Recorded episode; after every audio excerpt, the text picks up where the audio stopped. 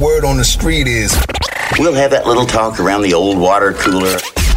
The stories everyone's talking about right now. Here's what's brewing. First of all, I just want to say I was so honored to be there last night for Taylor Swift's last Eras tour date, at least for North America. This year, she'll be in Miami in 2024. But she ended with a bang. Big announcement if uh, you missed it. She will be releasing 1989 Taylor's version coming up this October. She said it was her favorite re recording yet. She's done six of her albums so far. I cannot wait. October 27th is when we will get that album. Other news Apple is going to be moving the end call button on iPhones, and this is just a bad idea.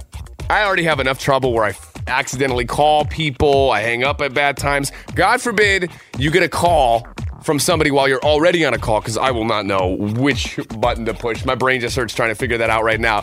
That's what's brewing today. Find the latest trending stories and more always up at audacy.com slash brew.